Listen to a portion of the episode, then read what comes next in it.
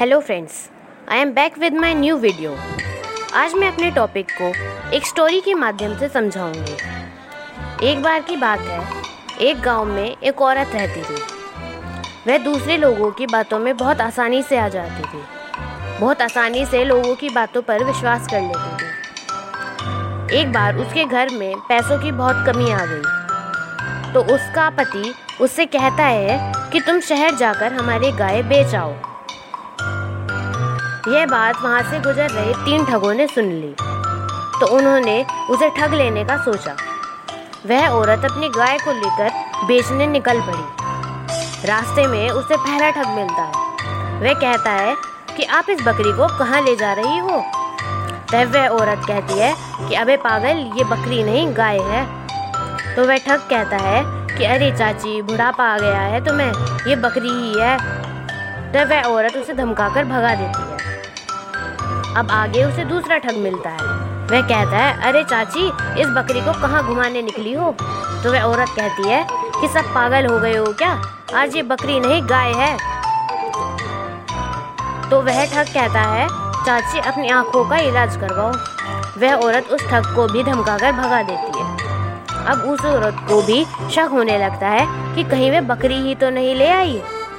अब उसे तीसरा ठग मिलता है।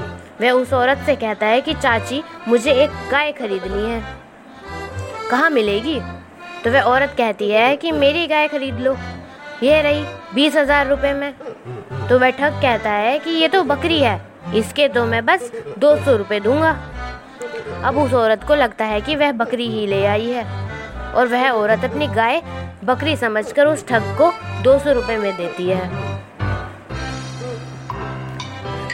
फिर घर पहुंचकर जब उसे सच्चाई पता लगती है तो वह बहुत रोती है। यही हमारी ज़िंदगी में भी होता है। हम दूसरे लोगों की बातों में आकर या दूसरों को देखकर गलत फैसला ले लेते हैं। हमें दूसरों की सुननी तो चाहिए, लेकिन आखिरी फैसला हमेशा हमारा ही, हमारे ही मन का होना चाहिए। हमें अपने थॉट्स की रेस्पेक्ट करनी चाहिए।